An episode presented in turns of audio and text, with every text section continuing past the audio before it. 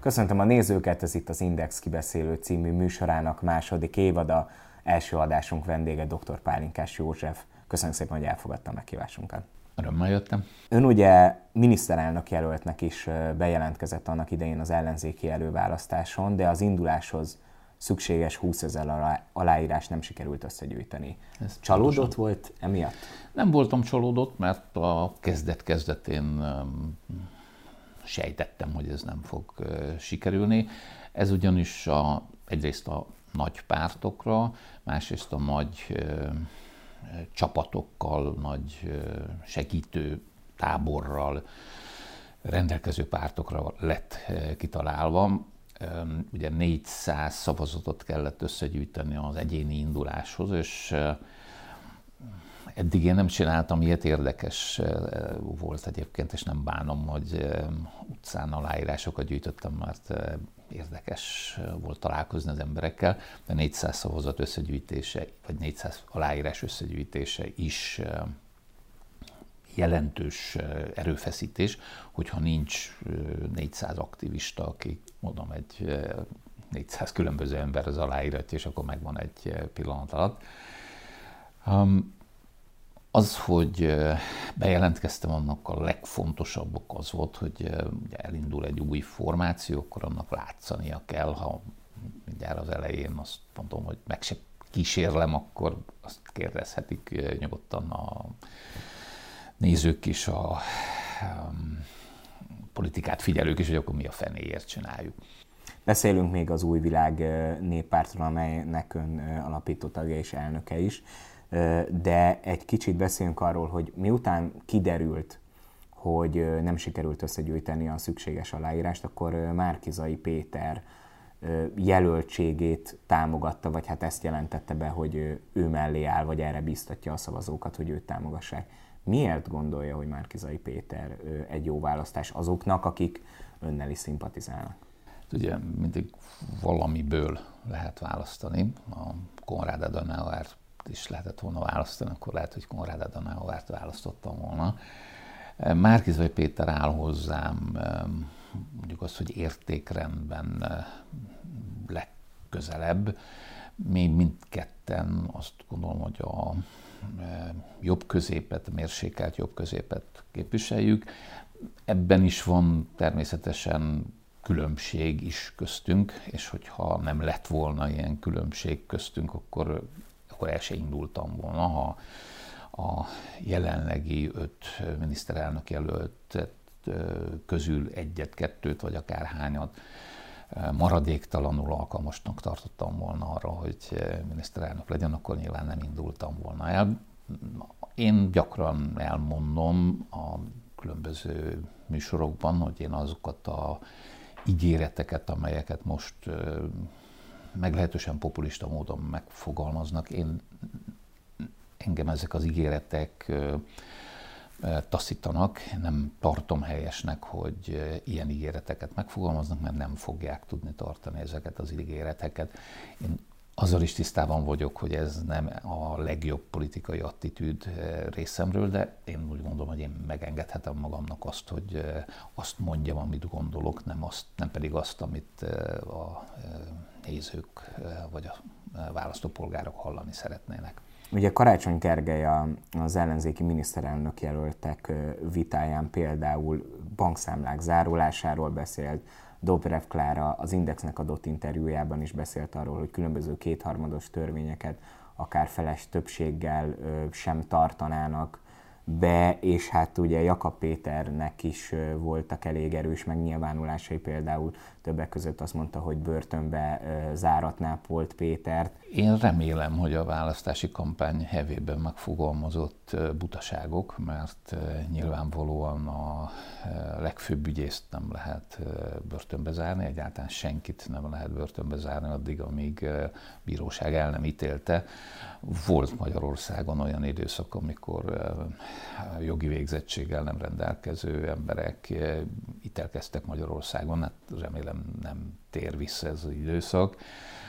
Ez a mm, zároltatás a bankszámlánknak, ez is ez olyan embereknek szól, akik nincsenek tisztában a mindennapi folyamatokkal. Nyilván én láttam már kormányváltást többet is, olyat is, amikor mi vettük át a kormányzást, olyat is, amikor mi adtuk át a kormányzást. Ez nem úgy történik, hogy a miniszterelnököt megválasztják, és akkor a miniszterelnök veszi a telefont és közli a nem tudom melyik bank vezérigazgatójával, hogy tessék zárolni a számlákat. Másrészt a választás és a miniszterelnök eskütétele között eltelik egy-másfél hónap függően attól is, hogy milyenek a eh, választási eredmények, de az emberek szeretik hallani, főképp akik dühösek most a eh, Fideszre, vannak olyanok is, akikre nyugodtan mondhatjuk, hogy gyűlölik eh, a Fideszt. Én, én nem gyűlölöm, én rossznak tartom azt a politikát, amit folytatnak. Gyakorlatilag 2010 től romlik ez a mm, politika. Sokszor elmondtam, én 2010-ben azt reméltem, hogy egy nagyvonalú, az ország érdekeit mindennek elé helyező politika valósul meg, hiszen nem kellett tartani attól, hogy um, a egyes törvényjavaslatok nem mennek át a parlamenten, azt pedig, és politikába belemenve már nagyon rossznak tartom, hogy kétharmadossá tesznek olyan törvényeket, amelyel valójában nem az állampolgárok érdekeiből teszik kétharmadossá, hanem azért, hogy a következő kormánynak ne legyen mozgástere. Az ellenzéki előválasztásnak a funkciója az, hogy a, a kormány ellenes elkötelezett tábor valahogy a vezetőjét megtalálja. De ugye a közvéleménykutatási adatok azt mutatják, hogy nagyon szoros a, a küzdelem ilyen szempontból a Fidesz és a, hatpárti ellenzéki összefogás között kvázi az elmúlt ciklusok óta először fordul elő az, hogy valóban fejfej mellett álló listákról beszélhetünk, ezért érdemes lenne olyan jelöltet találni, aki minél szélesebb körben tudja integrálni a, a szavazópolgárokat, és akár a Fidesztől is tud elvenni szavazókat. Ön szerint a, az öt miniszterelnök jelöltből ki az, aki a legjobban alkalmas erre, aki képes integrálni mind a baloldali, mind akár a jobboldali szavazókat is? hát nem túl integratív személyiségek a miniszterelnök jelöltek. Én azt gondolom, hogy a időnkénti mm, populizmus ellenére is Márkizvai Péter az, aki talán leginkább integrálni tudja a választókat. Sok emberrel beszélgetve olyan gyűlölet kampány indult be Magyarországon, hogy az egyes politikai táborok, a nagyon elkötelezett politikai táborokhoz tartozók a másik ember pusztán a politikai véleménye miatt is gyűlölik. Beszélgettünk az időjárásról, és kiderül, hogy az egyik, az egyik politikai tábor nagyon elkötelezett híva a másik a másiké. Három percen belül, vagy három másodpercen belül képesek egymásra eh, dehonestáló jelzőket mondani, mert annyira eh, megerősítették az emberekben a, a politikai identitásukat, hogy az ő identitása ez és ez a politikai párt, az ő identitása ez és ez a politikai párt, hogy ez a pártpolitikai identitás fölülír eh, egyéb identitásokat, ami szerintem rossz, de hát ebben élünk. Az ellenzéknek nyilván ezzel kell főznie, és a fontos feladat az, hogy ezt a tábort, ha tetszik, egyben tartsa. Mint ahogy a Fidesz is azt csinálja, hogy a saját táborának küld olyan üzeneteket, időnként kapitális butaságokat, szamárságokat, népszavazást rendez olyan kérdésről, amiről törvény van, eldőlt már a parlamentben, azért, hogy ezt a tábort egybe tartsa. Most a ellenzék megpróbálja ezt. Ez az előválasztás a dologra majd meglátjuk, hogy mennyire lesz jó. Én ezt egy ilyen összvér előválasztásnak tartom, mert ugye egyszerre próbálnak meg megtalálni a közös hangot és a közös jelöltet, ugyanakkor azért az jól látszik, hogy a pártok igyekeznek azt a feladatot is végrehajtani, hogy a saját jelöltjeikből mennél többet bejuttassanak a parlamentbe. Sok kritika elhangzik ezzel kapcsolatban az előválasztással szemben. Ugye sokan már emberkereskedelemről beszélnek, ugye voltak olyan kritikák is, hogy ugye van 11 olyan választókerület, ahol, ahol egyetlen egy képviselőjelölt indult, tehát valós versenyhelyzet nincs is az előválasztásban, hiszen csak a miniszterelnök jelöltek sorsáról kell dönteni. Mi a véleménye ezekről a dolgokról? Nem kezdik ki a, az előválasztásnak a legitimációját? Nem gyengítik a, az intézményrendszert? Valamennyire gyengítik, de az előválasztással kapcsolatos illúziók, amelyeket főként civil szervezetek fogalmaztak meg, akik úgy gondolták, hogy ezen a módon juthatnak majd be a parlamentbe, hogy egy, egy széles előválasztáson indul tíz jelölt, aztán szavaz ezer ember, és akkor aki száz hármat kap, a többi pedig csak százat, akkor majd ő bejut a parlamentbe. Látni kell, hogy a politikát pártok csinálják, a pártok szervezik a politikát, ez a pártoknak a, egyáltalán az értelme. Ezért azt, hogy a pártok igyekeztek szabályokat felállítani, azzal én egyetértek. Például azzal is, hogy meg kell jelölni azt, hogy... Azzal például nem. Azzal egyetértek, hogy um, írjon alá azt, hogy írja alá azt, hogy ő a ellenzék valamelyik frakciójába, valamelyik ellenzéki párt frakciójába fog beülni. Azt, hogy miért kell megjelölni, azt nem értem pontosan. Annyi értelme persze talán van, hogyha olyan jelölt akar később beülni egy frakcióba, akit az a frakció a saját értékrendje szerint nem szeretne ott, az megint csak érthető, hogy azt mondja, hogy köszönjük szépen, te nem.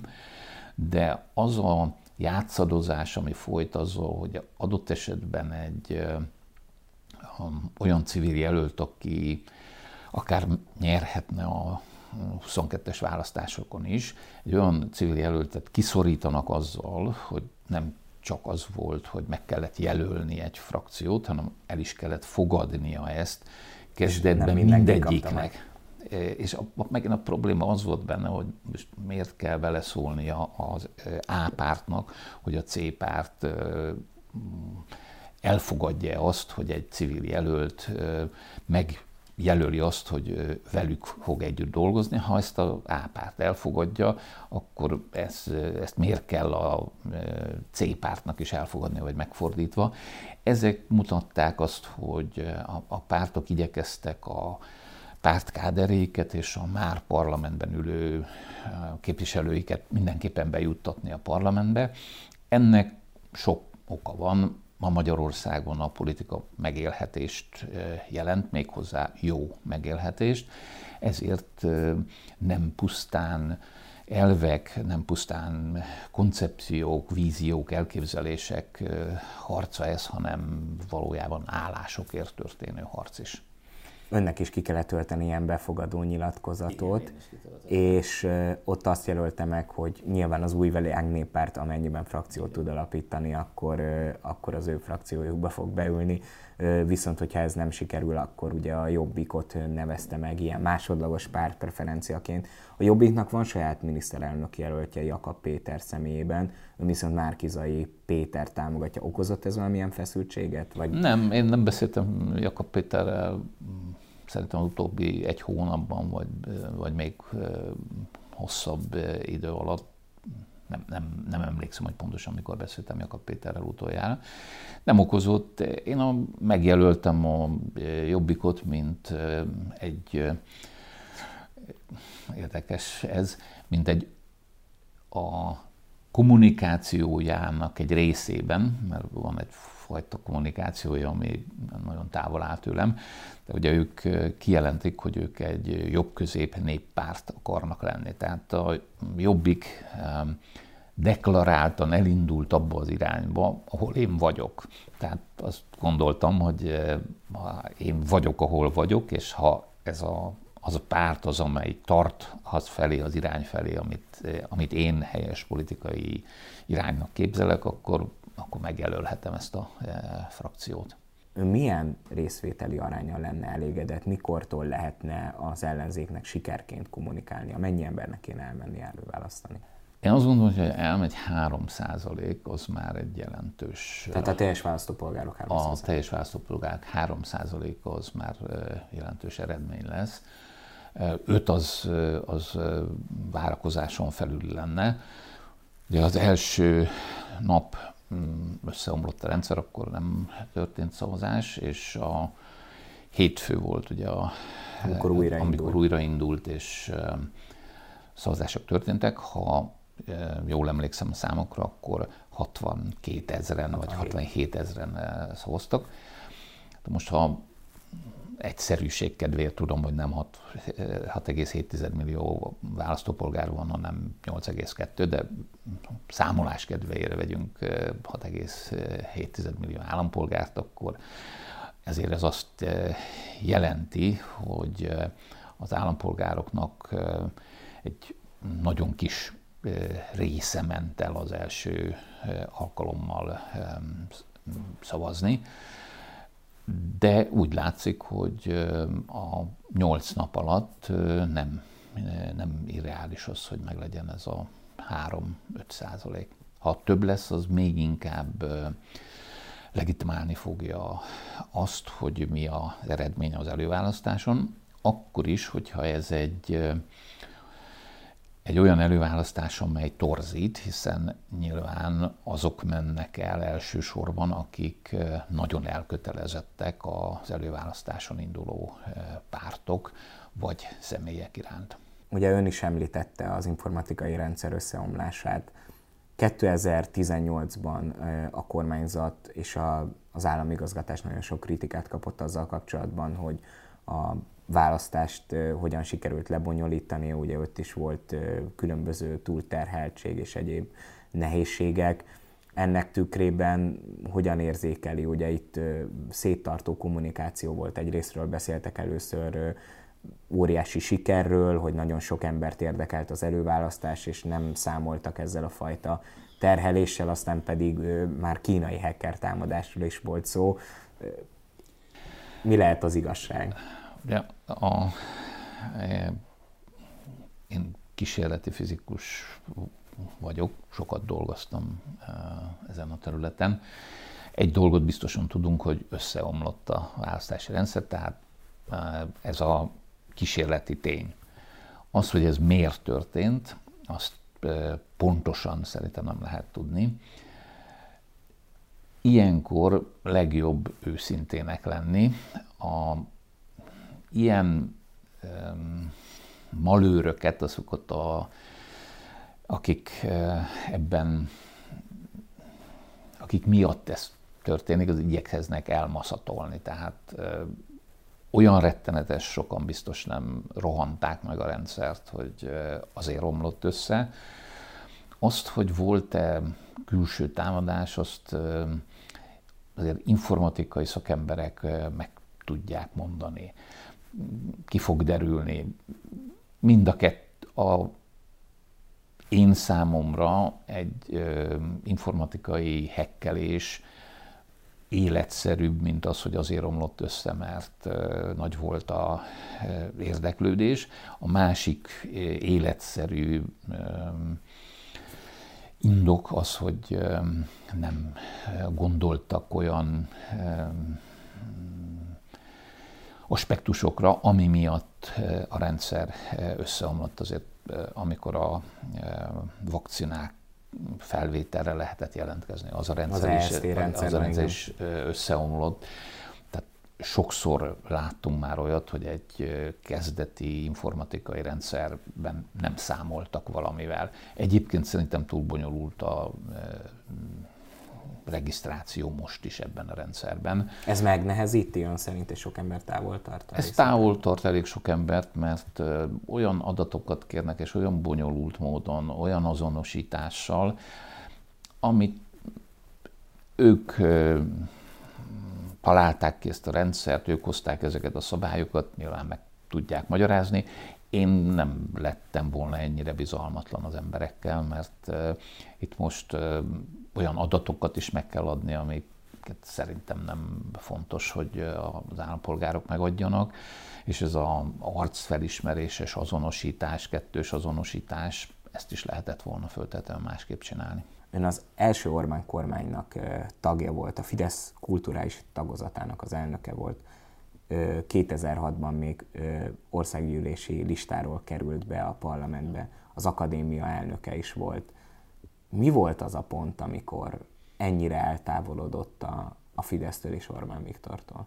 Hát ez egy folyamat volt, tehát nem egy jól meghatározható pont. Voltak benne jól meghatározó, meghatározható pontok is, de ez egy folyamat volt.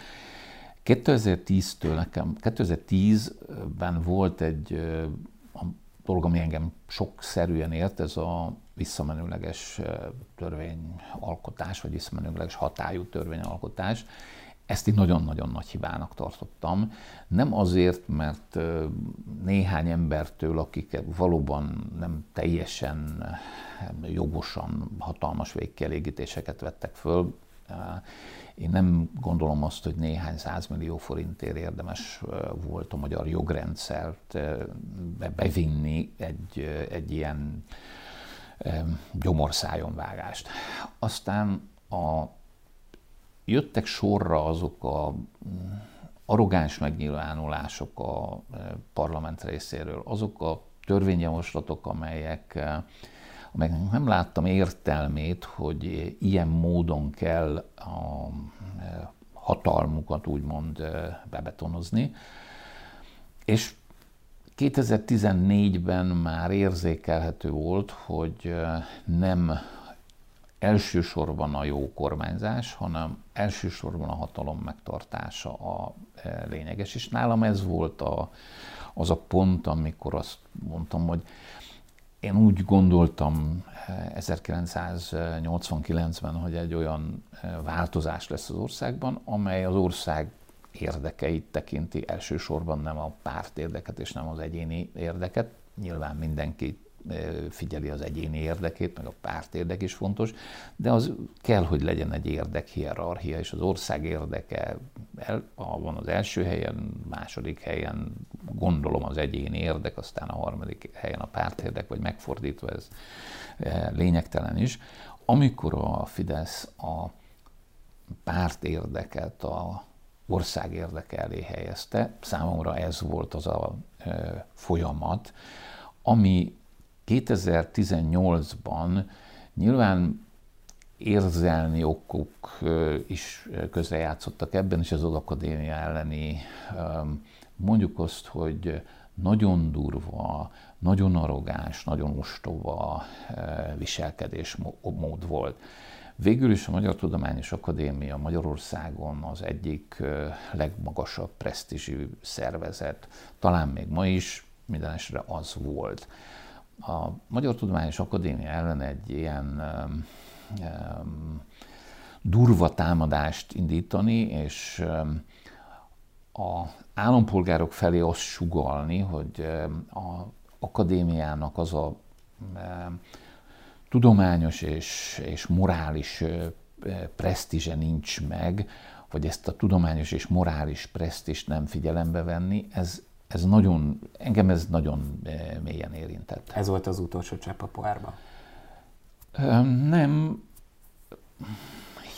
Az utolsó csepp a pohárba az már a 18-as kormányzás utáni újabb és újabb törvények voltak.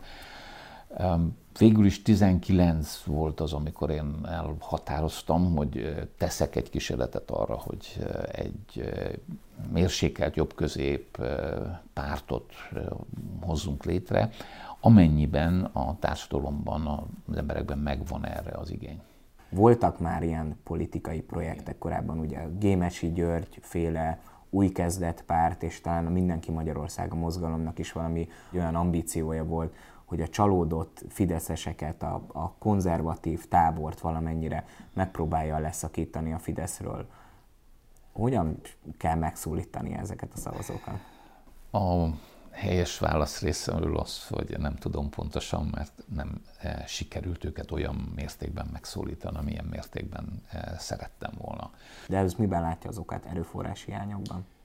A legfontosabb okát erőforrás hiányban látom. A második ok az, hogy az a réteg, akit mi megszólítani akartunk, az a réteg is olyan kiszolgáltatottá vált, hogy nem mer megszólalni. Ma egy egyetemi oktató, mondjuk egy egyetemi tanár méltán félhet attól, hogy elveszti akár az állását, de elveszítheti a kutatási támogatását, a egyetemi pozícióját, most nem a egyetemi tanári állására gondolok, de nem vállalhat egyetemi vezetői pozíciót, mert nem teszi majd lehetővé a hatalom, hogy ő egyetemi pozíciót vállaljon, mert láttunk ilyet. Tehát az a közép polgári réteg e, is fogja lett ennek a e, politikai rendszernek.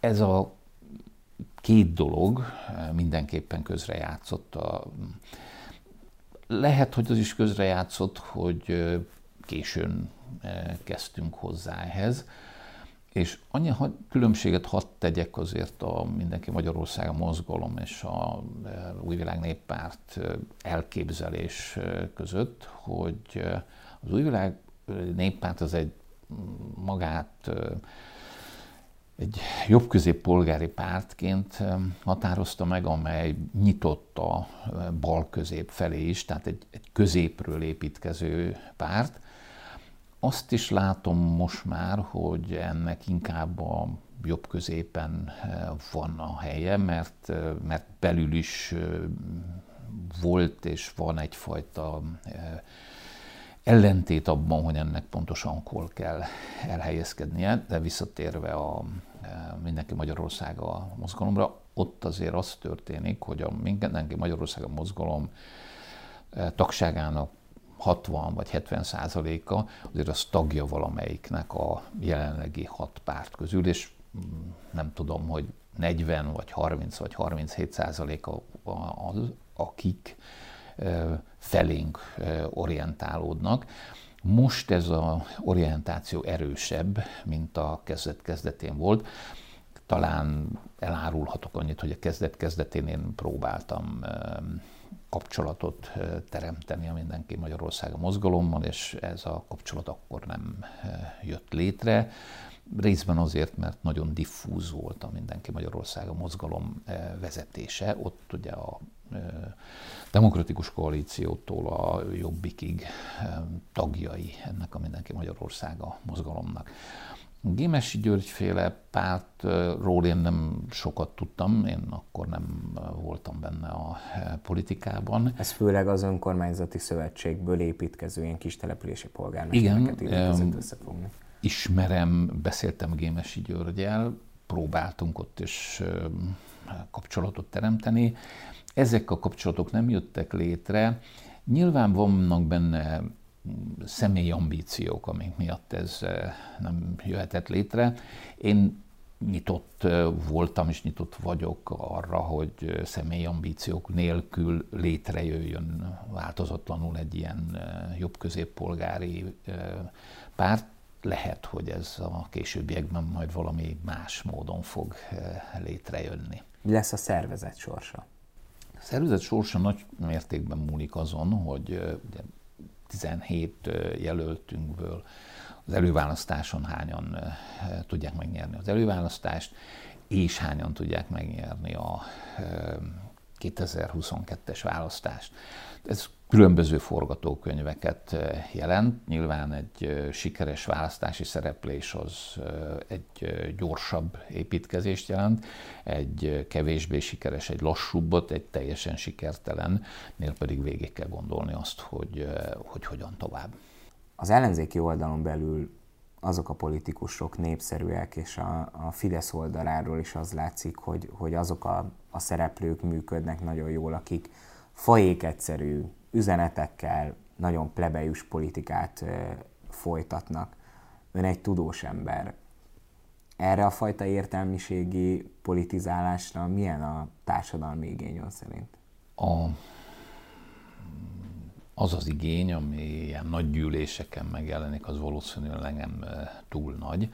Ugyanakkor fontos, hogy a politikának azért egy intellektuális tevékenységnek is lennie kell, hiszen a nagy gyűlések és a nagy mondások után el kell kezdeni kormányozni a politika, részben a kormányzati főhatalom megszerzéséről szól, de a megszerzés után kormányozni is tudni kell, és az már nagy mértékben szakmai feladat.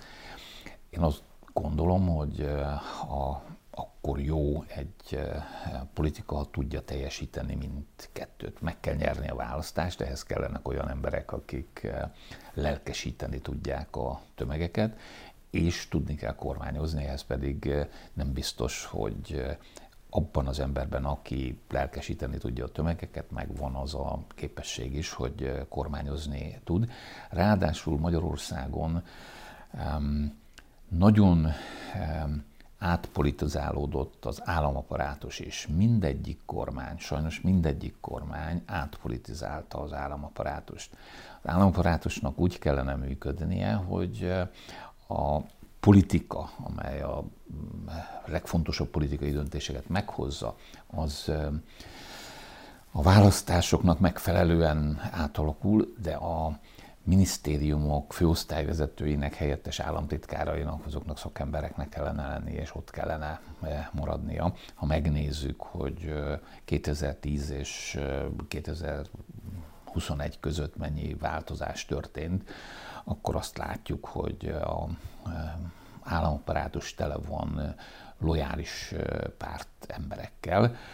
Ez nem jó, mert a következő, ha változás van, akkor a, a új politikai vezetés az úgy fogja érezni, hogy ezt minden áron cserélnie kell. Ez megint csak rossz, nem kell minden áron cserélnie, mert vannak nagyon jó szakemberek, akik nekik is kell valahol dolgozniuk, tehát az a minisztériumi főosztályvezető, aki a most főosztályvezetőként dolgozik, ez egy következő kormány alatt is kell, hogy tudjon ott dolgozni. Ráadásul ez felvet egy másik dolgot is, hogy ugye egyáltalán az ellenzéknek van-e olyan káderállomány, amiből meg tudná oldani akár egy, egy ilyen az államigazgatásban, akár csak a kulcspozíciókban levő emberek. Hát a kulcspozíciókat valószínűleg igen, de minden pozíciót nyilvánvalóan nem, és én azt gondolom, hogy a jó szakembereket a kulcspozíciókban,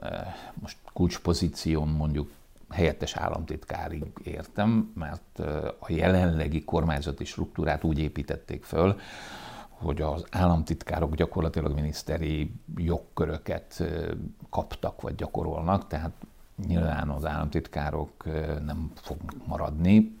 Az eredeti elképzelés a, a 90-es antali kormányzati elképzelés az volt, hogy a választásoknál a miniszter és a, a parlamenti államtitkár távozik, a közigazgatási államtitkár is marad, mert ő vezeti az apparátust. Ez megváltozott, ez gyakorlatilag minden kormány elmozdította a közigazgatási államtitkárokat, és sajnos elmozdították a helyettes államtitkárokat is, ami baj, mert a helyettes államtitkároknak kell vinni igazából a e, szakpolitikát. A hatpárti összefogás amennyiben kormányra kerülne, ön inkább kormányzati szerepben gondolkodna, elfogadna egy ilyen felkérést, vagy ugye, hogy Hajdú-Bihar megyében a egyéni választókerületben indul, és hát Kósa Lajos kihívójaként szeretné megmérettetni magát, inkább ilyen helyi ügyekkel foglalkozna. Én inkább országos ügyekkel foglalkozom, és foglalkoztam mindig is. Én nekem a parlamenti képviselőségről is más egy kicsit a felfogásom, mint sem a körzetének a kiáró embere a parlamentben, és megy kopogtatni a minisztériumokban, hogy ide még kell építeni 20 méter járdát, amoda pedig kell, nem tudom én, le kell aszfaltozni az utat. Tehát a parlamenti képviselők végül törvényhozás, képviselői törvényeket kell hozniuk. Természetesen képviselniük kell a választóikat, és Debrecenben ugye lesz egy, vagy van egy előválasztás négy jelöltel pillanatnyilag. Én azt gondolom, hogy Debrecenben 2022-ben én lennék Kósa Lajosnak a legerősebb kihívója, hiszen Debrecenben azért 98 óta mindig mind a három debreceni körzetben fideszes képviselőt választottak. Igaz, most egy szélesebb összefogás van, de a polgári, a mondjuk azt, hogy káosz nélküli változást kívánó állampolgárok, azt gondolom, hogy olyan képviselőre szavaznának szívesen, aki nem bosszút szeretne, hanem azt, hogy jobb legyen a jelenlegi kormányzásnál a kormányzás, és főképp a parlament működése legyen jobb a jelenleginél, mert a parlament működése az én megítélésem szerint intellektuálisan rendkívül alacsony színvonalú.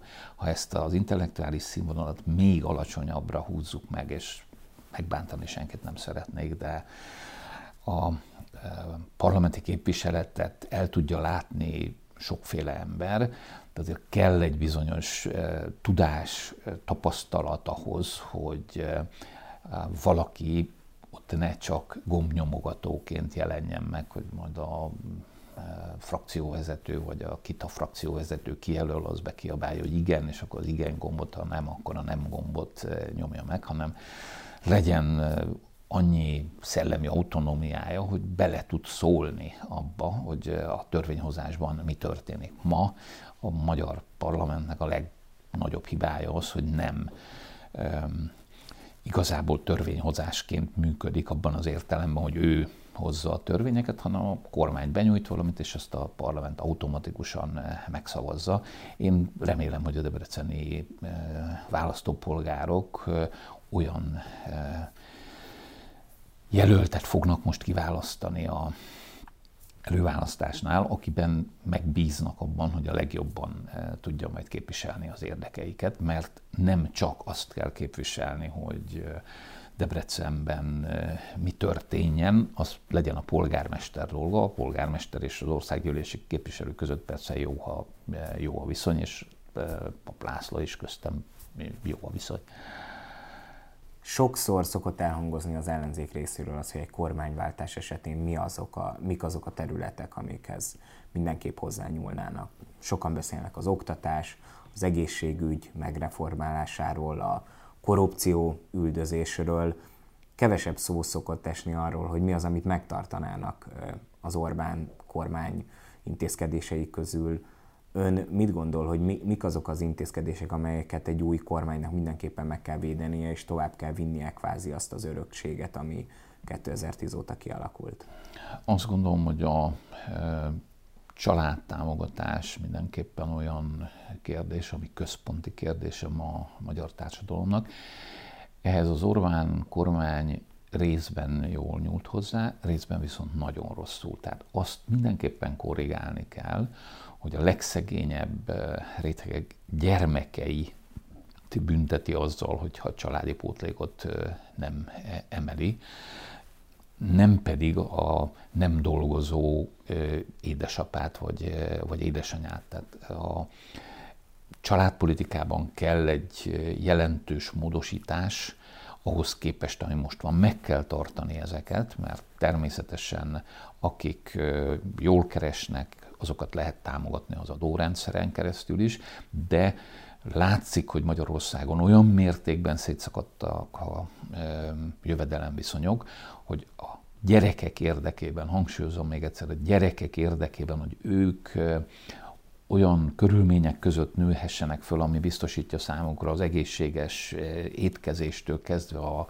iskolái oktatásnak a jó feltételeit. Szükség van arra, hogy sokkal nagyobb támogatást kapjanak a ne, szegény sorban élő gyerekek. Tehát a Orbán kormánynak, a családoknak a központbeállítása ez egy jó intézkedése. Kezdetben az Orbán kormánynak jó, jó volt a gazdaságpolitikája abban az értelemben, hogy igyekezett tartani a költségvetési fegyelmet, és igyekezett csökkenteni az államadóságot.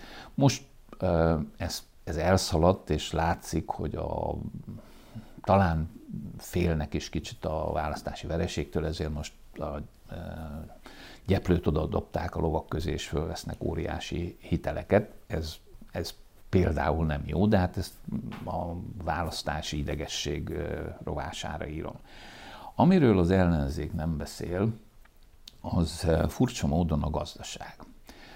Ugyanis azt fogja eldönteni, hogy egy esetleges kormányváltás esetén milyen sikeres lesz az új kormány, és az emberek majd biztos elmennek ezekre a, hát remélem nem sok lesz belőlük, kirakatverekre is, amivel megpróbálják a korábban valóban sokszor nagyon is megkérdőjelezhető módon emberekhez eljutatott pénzeket visszaszerezni. Ha ez bűncselekmény bizonyítható, akkor én is maximálisan egyetértek ezzel.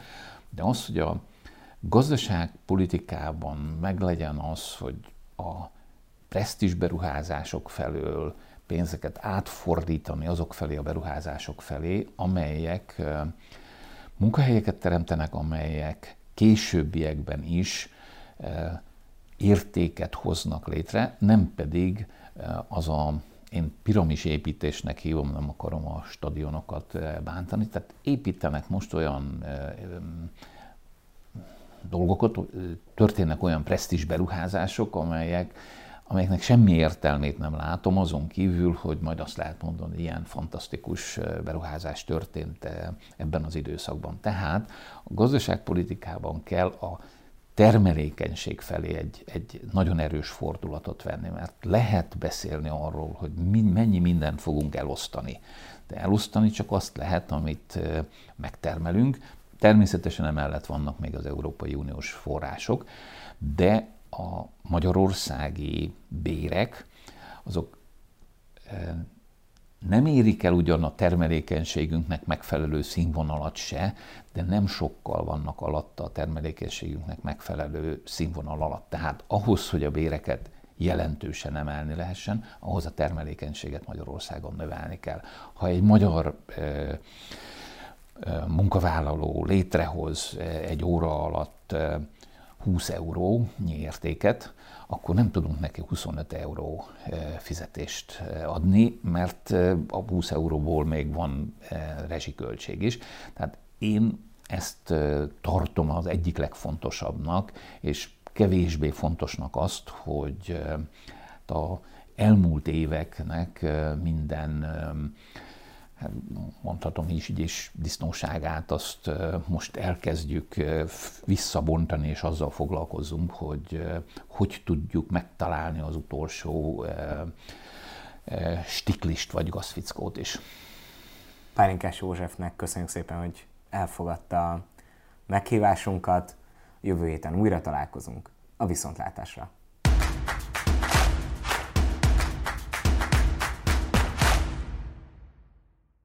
A műsor a Béton partnere.